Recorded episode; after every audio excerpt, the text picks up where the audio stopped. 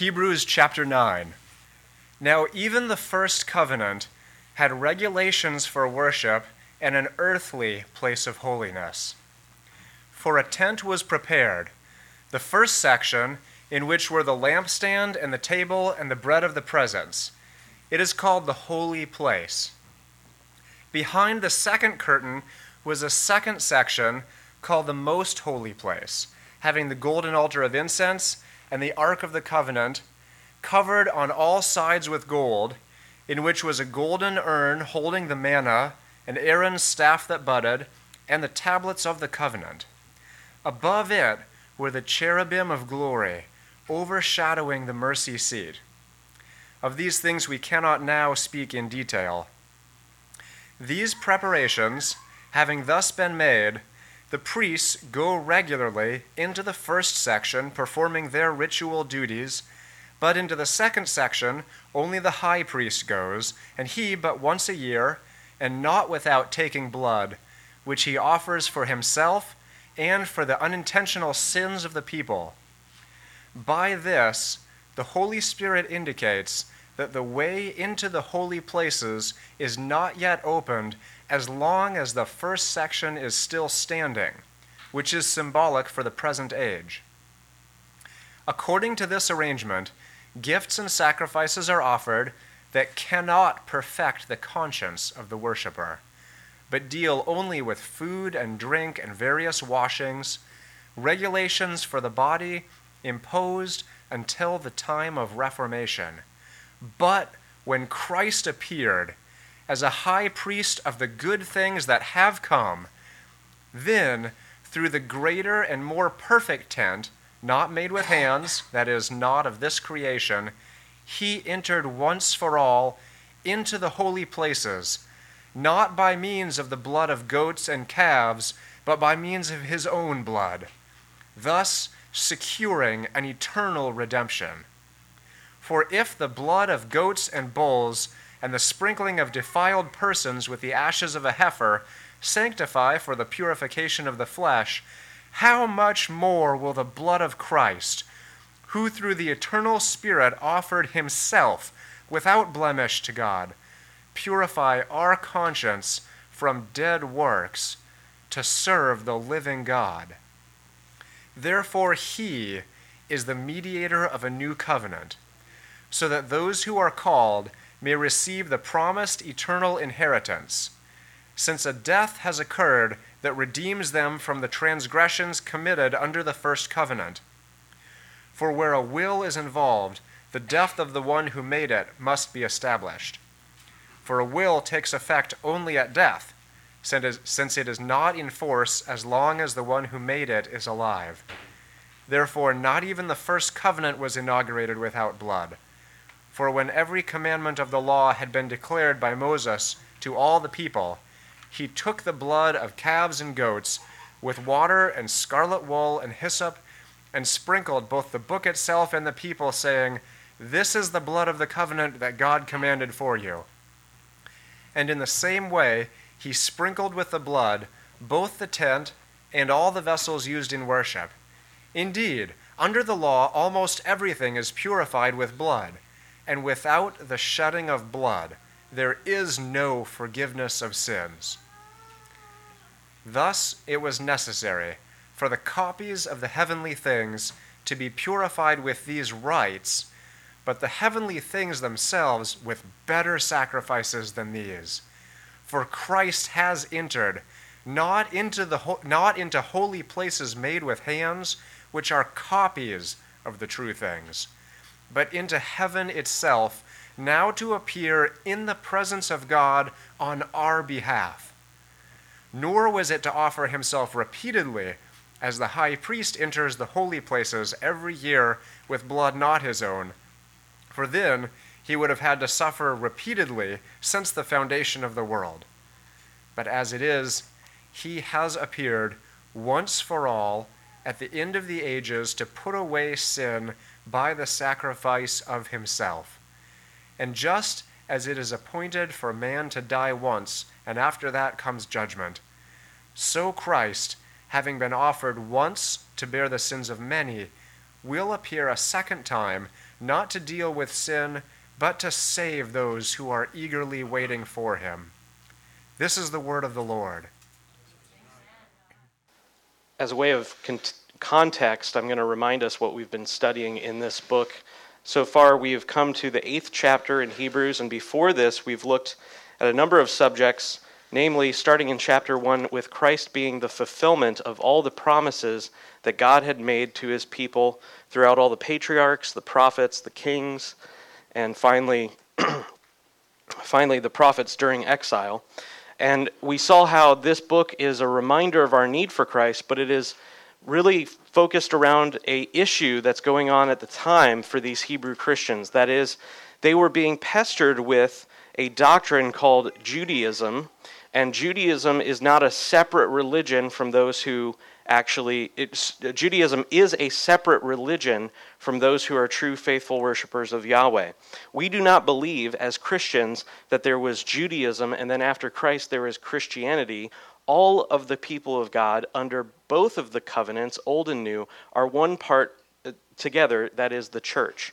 When we confess in the Nicene Creed that we believe in one holy apostolic Catholic is the term, or universal. Catholic doesn't mean Roman Catholic, it means holistic church. We are acknowledging that Abraham was a Christian. And that Abraham, as we're going to see when we get to chapter 11 in two weeks, Isaac, Jacob, they were Christians because they looked forward to the one sacrifice that was to be given, namely Christ himself, which is our subject today. And over and over again, the book is a warning to Christians who have heard the gospel and have begun to believe that Jesus is the Messiah and is a sufficient payment for their sins, and that by faith in him and trust in his name, being united to him through baptism, they will persevere before the coming judgment. This book is written to a group of Christians that, should they apostatize or revert back to what was formerly called uh, Yahweh, uh, uh, formerly called Judaism, which today is no longer represented by Judaism. T- today's Judaism isn't what the Judaism was at the past. Nevertheless, the point is, it was a rejection of Christ as the Messiah. It was a it was an apostasy from the faithful worship of Yahweh.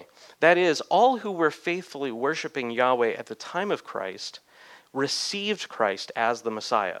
Those who did not receive Christ as the Messiah were not, at the time of Christ's coming, faithfully worshiping Yahweh, but they had perverted the intention of the law to something other than what God had intended, which is our main mode of showing forth Christ in this book. The book of Hebrews is a master or doctoral level interaction with the Old Covenant to show the glories of Christ.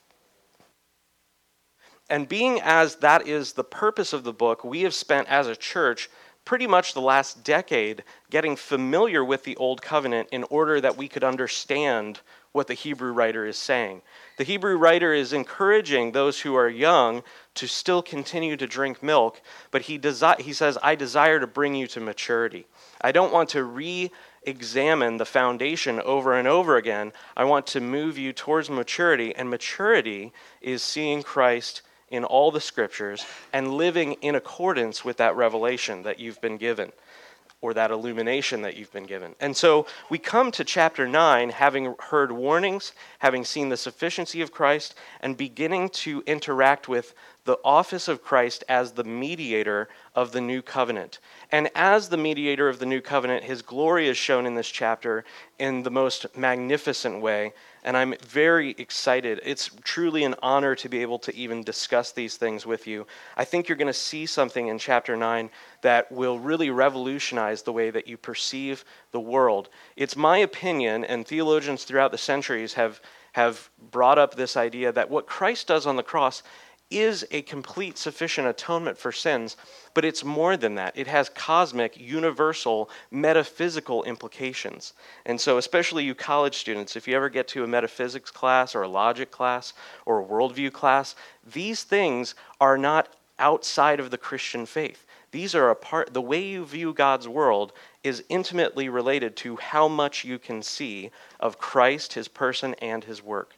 And so I want to encourage you that these some, some of these will be big words for you, but I would encourage you to give yourself towards deep attention And I'm always available for questions after the service or throughout the week if you have a question. So we're going to look at the timing of the covenants. The Hebrew writer actually uses a parable of the temple's physical layout, its furniture and its walls, to speak of it in a paradigm or a, uh, a, metaph- a metaphorical way excuse me, metaphorical way about the old covenant itself and it being set aside. That's how we closed chapter 8, that, that, that, what, was, what was growing old is ready to vanish away, which we saw fulfilled in 70 AD during the destruction of Jerusalem and the ending of the temple system. That's what the Hebrew writer is prophesying. He says that the old system has no more use because that which it shadowed forth pointed to to in Christ has been fulfilled by Christ, and therefore there's no longer any need for the, the,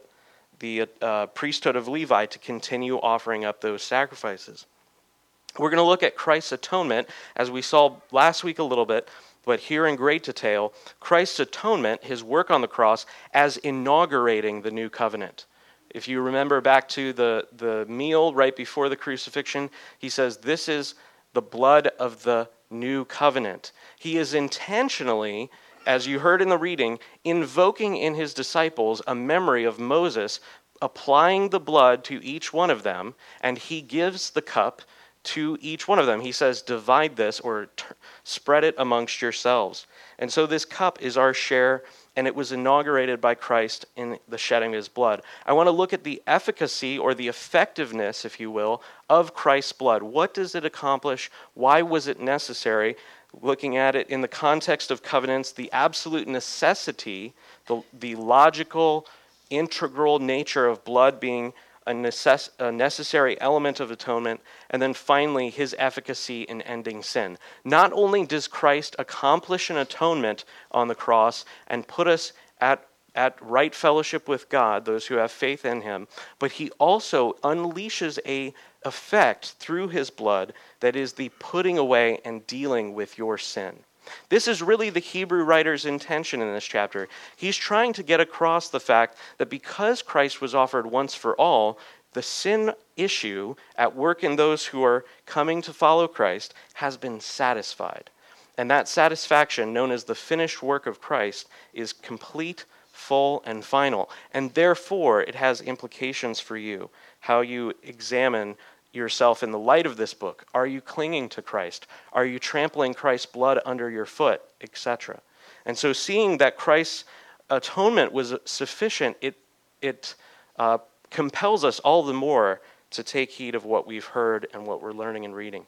So, at the beginning, I want to examine what is the point of the law. Why was the law given? The law was given that through the faithful use of it, and the execution of the priesthood and the sacrifices in accordance with the law, that it would be a tutor or a trainer for not only the priests themselves, but also all of Israel, that they would see their need for a true atonement. We looked at this last week how year by year the sons of Levi arise and they make an atonement, but the next year it's, it has to happen again. So the question is did it cover the year? Yes, it covered the year, but it was a putting off of guilt. It was not a satisfaction of guilt. Each Levite is born into the world having a task to do, and each Levite dies not having completed the task. And so we see our need for an eternal priest. God's establishing of the law was to command that they use symbols, that is, pictures, images, furniture, and signs, the, the very actions, the very uh, sacrifices themselves, were to be a reminder of their need to stay faithful to Him. It was a reminder of what God had done in the past, and it was a reminder that in trusting in the God who's acted in the past, He will act in the present and He will act in the future. Every item in the tabernacle or temple, every single item, every piece of furniture, every, even the physical layout itself, had something to teach the priests about their need for Yahweh. For example, the life of the priest and, and the people, both the priest and the people themselves, are shadowed forth, imaged forth, sustained by that which is in the temple. Consider, for example, the lampstand. This room is covered with walls. It doesn't have windows, and it also is a tent that has a roof. Without the lampstand, the priest cannot enter into the, the, the holy place. Without the table, without the bread, which is symbol, symbolic of the sustenance from Yahweh's hand, the priest cannot eat, so he can't have fellowship with God, and he also would starve. In a very same way, what we see at the beginning of this chapter, unless God sent manna during the Exodus, the people would have starved. We, we all remember the, the manna, but we all sometimes forget he also sent quail. It was like, you know, I use the, uh, I use the image of cheeseburgers raining from heaven.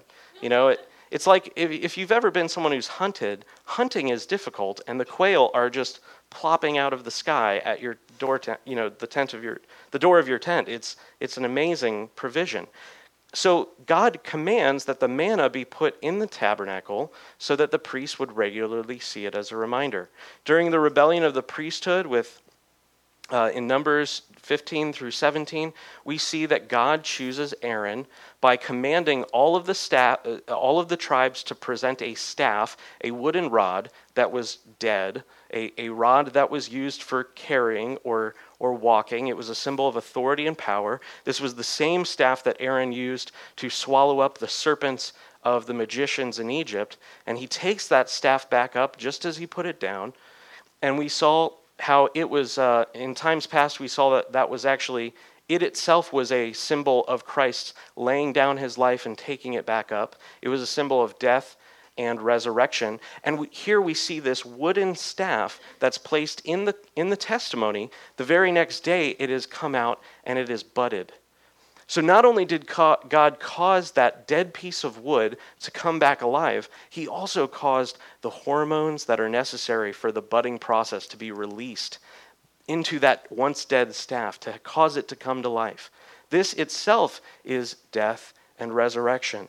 Over and over again, the priests, as they minister before God, are seeing things that remind them of God's action in the past. The very tablets, the, that is what we consider, if you've ever seen the old movie, The Ten Commandments, with the big stones, we don't know that they had arched tops. That's beside the point. Uh, those were destroyed by God, by Moses, for when he came down off of the mountain, the people had already broken the covenant before they even got it. We saw how we saw last week how Aaron's priesthood was idolatrous from the beginning. That he made those calves. You remember the golden calves, surely. And so what, what this is, is this is a second copy of the commandments that God himself wrote on his finger. What does this say? It says that God is willing to overlook the sins of his people. Not in a permanent way, not in a way that trivializes them, but he is a God of mercy and grace. And in fact, his name is proclaimed in that same chapter as the God who is loving, kind, merciful, gracious, showing mercy to thousands of generations. And so God is at work in reminding the priests of his uh, of his action. So, through their faithful execution, they would have been reminded of specific and historic times individual moments in the history of the people where God had acted to save his people. The writer says that this old covenant is actually corresponding to the outer court. That is, God worked with his people through the covenant to prepare them for Christ. Each thing that he did in the Old Testament was in the Old Testament scriptures was done in order to show the nation their need for the Messiah. And so the, the Hebrew writer actually says that this is an action of the Holy Spirit. He says that Christ has now come at the end of the ages. I just want to change your eschatology, what you think of the end times. The Hebrew writer said that the time of Christ is the end of the ages.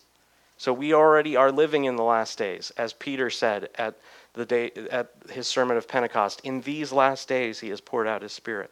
And so, what, what the, the writer is saying is the first section, that is the old covenant, which he ties to be the outer court, is ready to pass away because Christ has now proceeded through the outer court and has entered into the holy places. I want you to imagine outer court, inner court, and view it as a timeline. That's what the Hebrew writer is saying. He's saying that the old covenant corresponds to the outer court, and once the once the true work, the atonement is done in the holy of holies, the most holy place, the outer court is ready to vanish and pass away. He, actually says, we saw this in chapter 8.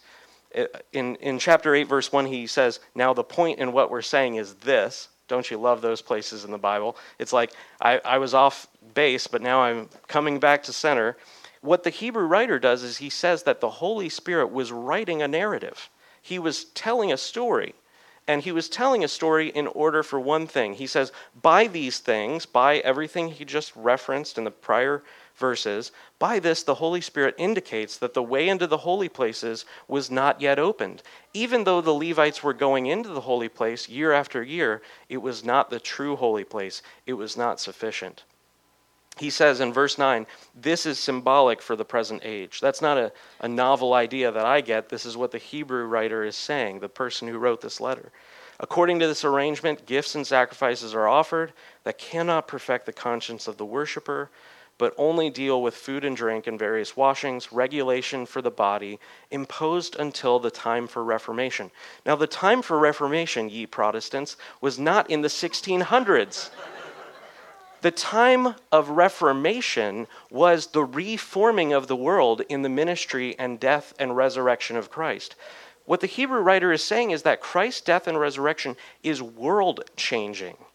You and I do not live in a world that is subject to death forever. You and I live in a world in which dead people come back to life. In programming, we always talk about it as being zero to one being infinitely hard and one to two is easy. When you make the first one, it takes a lot of time, but you can copy it instantly. I think that that's God's paradigm, that we live in a world in which dead people, by the victory that Christ himself purchased for not only himself but also his people, that dead people have the right to come back to life.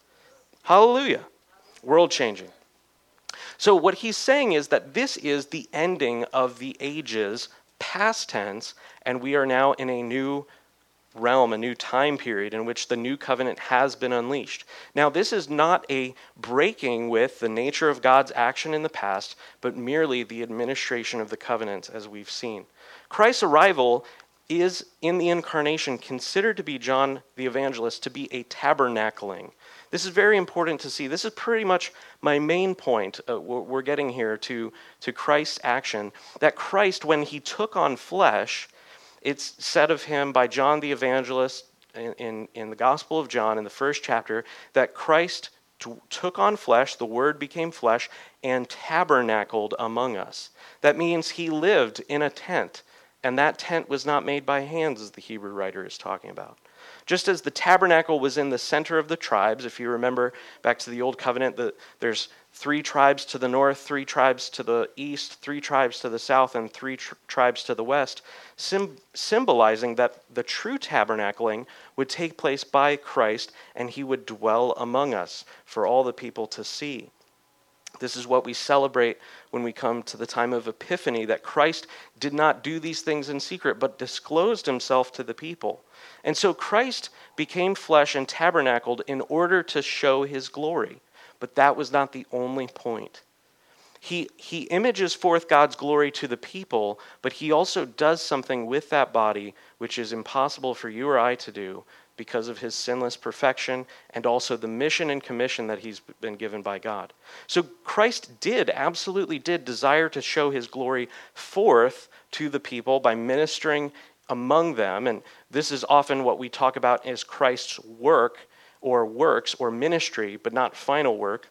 And this is not the revelation the, the revelation that he had for them they did not understand in john 2 he says tear down this temple and i will raise it up in three days he's speaking publicly to the people trying to give them an understanding that his body is the real temple as we're going to see and that it is the outer court through which he enters into the heavenly tabernacle, which is a beautiful and glorious mystery, which we'll get to in about five minutes. But when Christ appeared as high priest of the good things that have come, then through the greater and more perfect tent that is not made with hands, that is not part of this creation.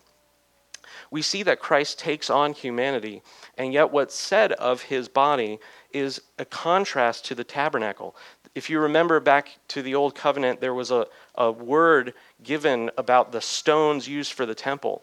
And it was commanded that none of the stones that were used for the temple were able to have a human's tools applied to the temple. Why is this? Because God wished to image forth to the people of Israel that no contribution of sinful man can ever be made to add to the edifice of the place and sufficiency of the atonement. That is, Christ is the cornerstone that the builders rejected. He is the stone, and He is the temple itself. And this is done through His body, not through a tent, not through a place of rocks and stones piled on each other. It says that through this temple, Christ entered once for all into the holy places, not by the means of blood of goats and calves, but by the means of his own blood, securing an eternal redemption.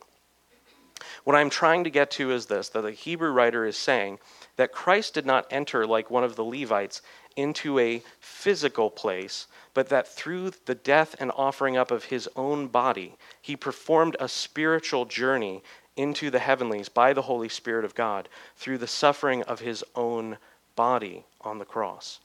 Christ takes on flesh for this reason, not merely to present the glory of God to the people, but also to open or to offer it up, and that through that body, we would have access into that heavenly tabernacle as well. Just as the high priest enters the most holy way or most holy place by the way of the holy place, Christ's physical body was an avenue by the Holy Spirit of God for him to enter into the heavenly sanctuary. And that right there, brothers and sisters, is a divine and glorious mystery, as the Hebrew writer is trying to say. And the implications of this are absolutely staggering. The first thing is that we do not live in a world that is divided up into physical and into spiritual. That is, I want you to close your eyes and imagine this for just a second. I want you to see a Levite. You don't have to know what it looks like, but he's just a person with a bunch of cool clothing, and he's walking he's walking into the holy place, which has a, a tent and a veil.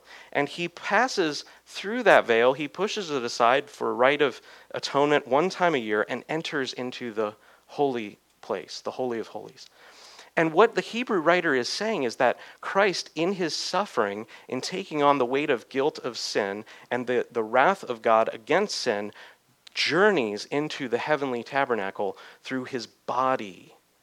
And so we do not live in a world where physical things and spiritual things are divorced. We live in a world in which Christ, what he does on the cross, on the earth outside Jerusalem 2,000 years ago by the Spirit of God is in, intimately connected to an eternal place, that is, the heavenly sanctuary. To not offer up the blood of animals that come from the earth, but his own blood. And that was not done just in the physical, it was also done in the spiritual. Why is this so important? Is because you and I were not there 2,000 years ago to be sprinkled with blood. You and I were not there. We did not behold Christ in the crucifixion, nor did we behold Christ in the resurrection. But by the Spirit of God, because of what the Hebrew writer is saying, the Spirit can take that same blood and have it apply to us. Second thing is that his blood was spilt on earth and it also accomplishes something in the heavens. And because it accomplishes something in the heavens, the Hebrew writer says, our faith is secure and sure. Christ's atonement was the reconciliation between heaven and earth. You see this actually throughout the structure of all of the scriptures. In the, in the beginning, God created the heavens and the earth.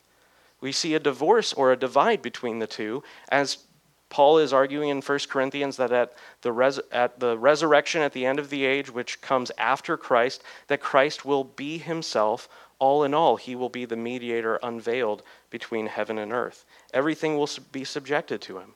Through Christ's death, that which was prophesied by Jacob's ladder has not only been established, but also revealed. You, are not, you and I can have fellowship with God because of what Christ did. Truly, the new covenant is absolutely established in Christ's blood. As he said, we alert, alluded to earlier, as he said, This is the new covenant in my blood. And this is an, an inauguration or an enacting or a beginning or an establishment of the new covenant in time, in space, bringing an eternal reality to bear at a moment in which the God man dies in the stead of his people. I want to look at the efficacy of Christ's blood, the effectiveness of it. This sure and secure source of redemption, namely Christ's blood, is described as being sprinkled upon those who are presented. This was what I was alluding to. You and I were not there 2,000 years ago. The blood of Christ could not actually, in the physical, be applied to us, but we understand that this is not just a physical world separated from a spiritual world. It is a physical and spiritual world which God oversees and manages. Verse 13 For if the blood of goats and bulls and the sprinkling of a defiled person with the ashes of a heifer sanctify for the purification of the flesh, that is, what was done in the old covenant was done so that they could come temporarily, ceremonially before God's presence in the most holy place. He says, if that was effective for a time in, in order, in God's view, then how much more will the blood of Christ, who through the eternal Spirit offered himself without blemish to God, purify us? What he's saying is that blood of bulls and goats, it never actually was effective, but only for a time, as God saw fit, it was effective in a temporary fashion for the priest to make the, the atonement year by year. And he says, if that was effective in God's esteem, then how much more will he acknowledge the blood of his own son? And how much more will it be applied to those who were there present, spiritually speaking? I want you to look at this closely that neither the means, that is, how they got there, nor the occasion, their reason for being there, neither the means nor the occasion for the sanctification before the great high priest are described as belonging to the people. They are not presented before Jesus in the heavenly, heavenly tabernacle on the basis of their performance, nor their merit, nor their right to be there. They are not, it's, none of that is spoken of in this chapter. None of it is even viewed, even remotely. They do not come before Christ on their own merit, but are presented before him by the Father's sovereign election and choice. His merciful disposition caused them to be present. I want you to think of it like this the Hebrew writer is drawing parallels, not contrasts, but comparisons to the Old Covenant. Who were, who were the people of Israel and why were they there? The people of Israel were there when Moses was sprinkling the blood on them of the covenant because of God's election of choosing Israel out of Egypt. And he even says, I did not choose you because you were a mighty nation or had any glory, but actually I chose you because I set my love upon you.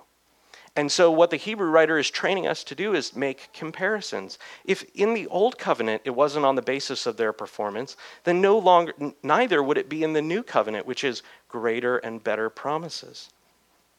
Those who are present, present before Christ are not there on the basis of their own purpose, nor of their own desire, nor of their own right to be there. The blood which is applied to them is dispensed upon them without condition of prior performance. It has nothing to do with what the Israelites were doing in Egypt. God did not reward them based on how well they were making bricks without straw, which is all the sinner can do in hoping to reform himself before a holy God. Not only, therefore, are you redeemed from sin to holiness, that is, you have iniquity and transgression and dysfunction and depression and mire and weight and muck and terribleness you're, you're in a horrible state. Not only are you transferred to a redeemed and glorious and clean and fresh state, you also are sanctified and set apart for a purpose. Christ does not merely wipe the slate clean, he wipes the slate clean and then writes wonderful things on the, tab- uh, the tablet of your heart. Verse 15 Therefore, Christ is the mediator of a new covenant so that those who are called may receive the promised eternal inheritance. How do you know that you will persevere in the faith? The reason you know is that Christ stands. The reason that you have confidence before God is that Christ is the mediator of the covenant. So, how is this helpful to you, Christians? The reason it is helpful to you is that in the moments of your weakness and sin and confusion and failures, real moral failures, sins which you have committed, which you knew not to do, and yet you did anyway,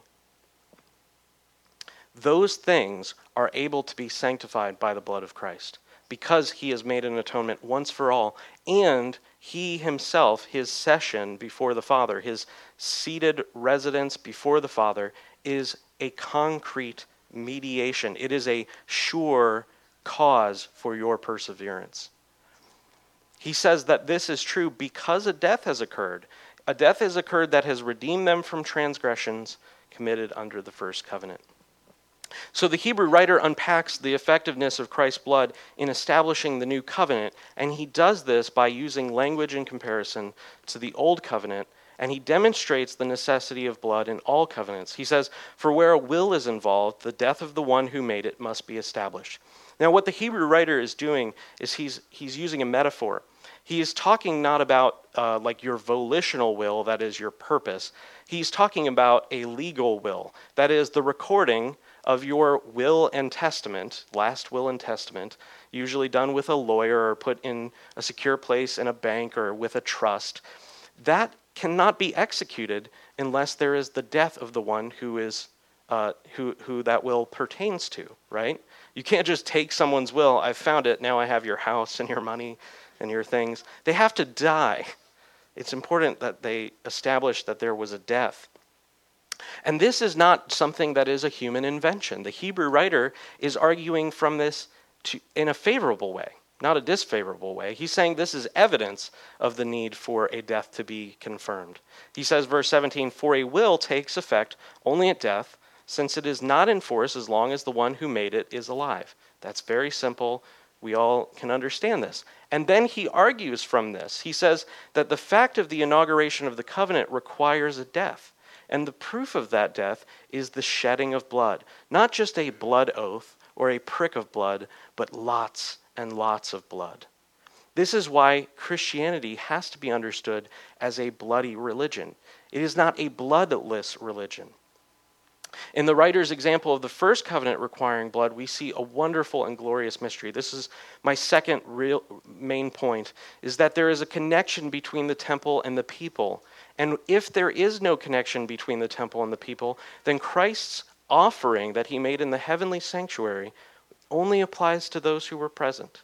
It only applies to those who the temple was connected to. But as it is, in God's understanding of these things, in the way that God sees truth, which is the truth, he considers the people to be intimately connected to the temple. It is a stand in for them. And we're going to see that through a comparison back to Moses. This is why, as a side point here, I'm encouraging you to use your life to know the scriptures.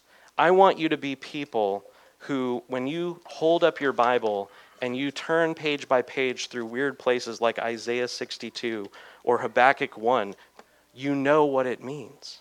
And you can know what it means. By the grace of God, He's given wisdom to the church through His Spirit, and these things are yours.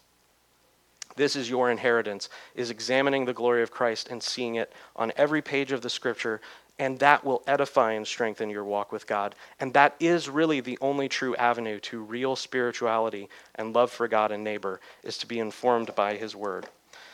And sidebar. Verse 19 For when every commandment of the law had been declared by Moses to the people, he took the blood of calves and goats with water and scarlet wool and hyssop, those things which were, uh, which were necessary for cleansing, those things were applied, and he sprinkled both the book itself and the people. Notice the connection book, people, tabernacle saying, This is the blood of the covenant that God commanded for you. Verse 21 And in the same way, he sprinkled with the blood both the tent and all the vessels used in worship. The reason you can be atoned for in the holy place is that the very same blood has touched you and it's touched the temple. And that is a spiritual reality which God considers necessary.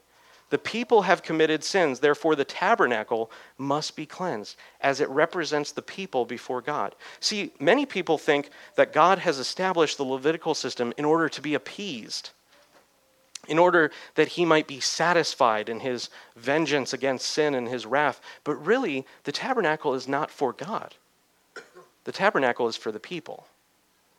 You see, this is what God is trying to say to David. You suppose to be making me a house, but I've not commanded a house to be made.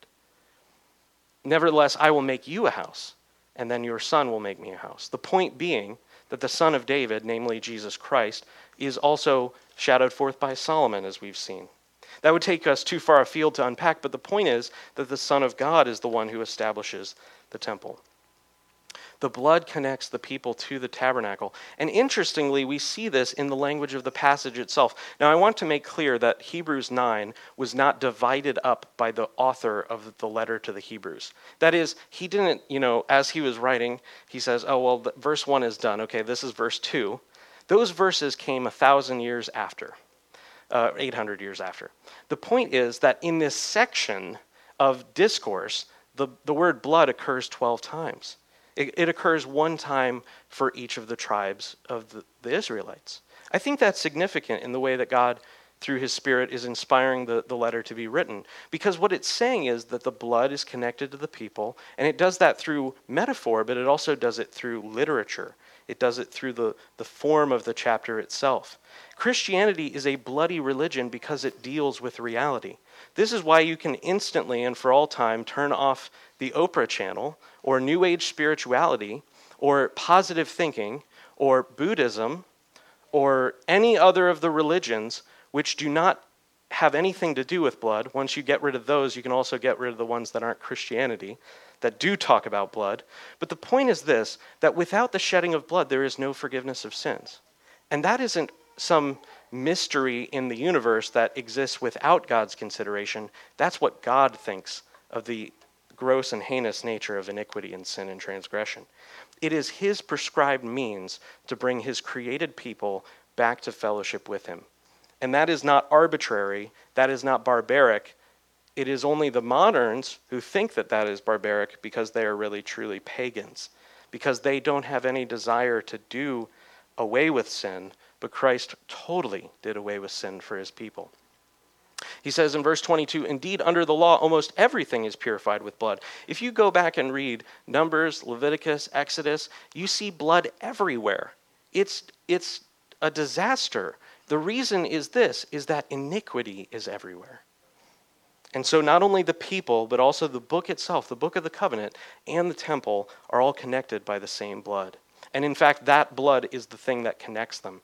Therefore, because Christ's blood was offered in the heavenly temple, we, that is his people, have confidence that it can sanctify us as well. And that faith is the core of our religion. That Christ's blood is truly effective for me. That I can be sure that I have been cleansed, not merely by the washing externally, which we know to be baptism, but the washing of the heart, having our hearts sprinkled this is why I think it's important to understand that baptism isn't just dunking, baptism is also the sprinkling that Moses did with the, the branch and hyssop and the wool. Nevertheless, because the people are represented by the temple, the blood of Christ must be applied to the temple and the people as well, Therefore, the writer argues that Christ enters the temple in order to sanctify the people. Verse 23 Thus it was necessary for the copies of the heavenly things to be purified. Without understanding that the people are represented by the temple, this verse makes no sense. I want you to, to try to imagine for a second that this verse stands without that understanding. That is, there's a place in heaven that needs to be atoned for and sanctified. That does not make any sense. The things in heaven are sinless, right? The things before the throne of God are the angels, fire, a sea of glass, terrifying things, should we behold them with our eyes. The things which the prophets have told us about. If you go back to Ezekiel 1 or Jeremiah 6, or sorry, Isaiah 6 or Revelation 1, Revelation 4 and 5, it's a chaotic scene of holiness, thunder, lightning, trembling, earthquakes, fire, and so, what, what business does the Hebrew writer saying that something in the heavens has need for sanctification and cleansing?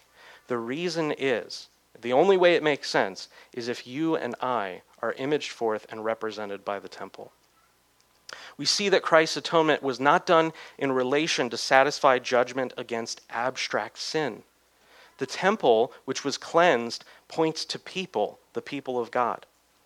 His atonement is accomplished by the putting away of the actual transgressions of his people, each of which incur, incur guilt. The whole thrust of the New Testament is that if there were another way to sanctify those who had committed sins, then the blood of Christ was shed needlessly. And you can work th- that backwards. If Christ's blood does not actually deal with the sins of actual people, but just potential people, then again it was shed needlessly. Christ's work that is, the effectiveness of his work, corresponds to his person. Christ is perfect. Christ is without blemish. Christ is maximally effective, and therefore his atonement is just like he is. It's effective, it's perfect. There are no mistakes in it, there are no flaws. His work is perfect such that to all to whom it applies have the utmost and sure confidence of their innocence before God. This is what allows you to go to sleep at night. This is the faith, the confidence that you can have standing before the throne of God at the end of time. Verse 25 nor was it to offer himself repeatedly. So he just made a negative example saying he didn't go into the earthly temple. He says nor was it offered nor was it to offer himself repeatedly as the high priest enters each year. Verse 26 for when he would have to for then he would have to suffer repeatedly since the foundation of the world but as it is he has appeared once for all at the end of the ages to put away sin by the sacrifice of himself and really, this speaks not only to the effectiveness of who the atonement applies to, but it speaks to how you think about your ongoing fight and war against sin. I hear so often people come to me for advice and they say, I'm struggling with this. And I say, Well, don't struggle, kill it. You're not supposed to struggle with your sin. Now, I'm not saying that you will never sin again. What I'm saying is that what the very next chapter says in verse 10 is if you go on sin, sinning willfully, you have no expectation other than a harsh judgment. We're, we're going to see that next week. The reason why the Hebrew writer says that is that Christ not only put away the former sins, he put away the condition for those who he washes. He sanctifies them to cleanliness and then commissions them to be a part of God's mission on the earth. Finally, the writer argues of the obvious nature of this truth, the revelation of Christ's effectiveness, con- connecting it to the sure knowledge of a final judgment. In verse 27, he says, and just. He's reasoning from this. He's saying, and just as it is appointed for a man to die, and after that comes the judgment, so also Christ, having offered having been offered once to bear the sins of many, will appear a second time, not to deal with sin you see, what he's saying is those who have put away sin already because they've put away sin, having had Christ's work apply to them, they are merely redeemed. You should not consider your ongoing war against sin to be a simple struggle. You should not simply think that you need to try harder or have it be more effective. You need to begin to have your mind renewed to focus on your sin rightly, not to consider it as still needing to go on. So many Christians excuse themselves, and I think they do so to a dangerous degree, by saying, well, this is not a sin that I can overcome, or this sin is just simply outside my ability, or this sin is covered by Christ, but it doesn't need to stop. What has Christ's blood done? It has put away sin. And so the question is this as Christ has appeared to put away sin, will we, we should, we ought to, forsake those things which entangle us, destroy them, make war with them? The blood of Christ is worthy of honor and of right treatment. And finally, with that, wait for him with steadfast confidence. This is what it says at the end of this chapter will appear a second time, not to deal with sin, but to save those who are eagerly waiting for him. How are you waiting for Christ? Are you waiting for Christ with eager anticipation, or are you waiting with Christ hoping that when he appears, he'll merely look over any remaining sin that you permit? Now, again, I'm not talking about the moment by moment weakness of character or person, uh, or humanity. That is, there are, I'm not saying you are, will be perfect. I'm saying that if you've made peace with sin, then you do not understand the point of the atonement. It was to kill all of it. That's really my exhortation. Father, we thank you for Jesus Christ and his worthiness. We pray that we would see the infinite, glorious worth of his blood, that it would be applied to our hearts by the Holy Spirit of God, that you would remake us and you would reform us, just as in Christ you have brought about the new covenant, that we would be true members of that covenant, that we would not only have knowledge of these things in our heart, in our head, but that they would be realities in our heart as well. We pray, God, that you would give us a zeal for your word, that we would become people who love your word and know your word, and by your Spirit, through his illumination of your scriptures, that we would come to true knowledge, that knowledge would be effectual for us. We pray, God, that you would give to us a right understanding of how we ought to make war with sin, and that we would do it all in the light of what you have done through your Son, Jesus. We ask for these things for his glory and honor. Amen.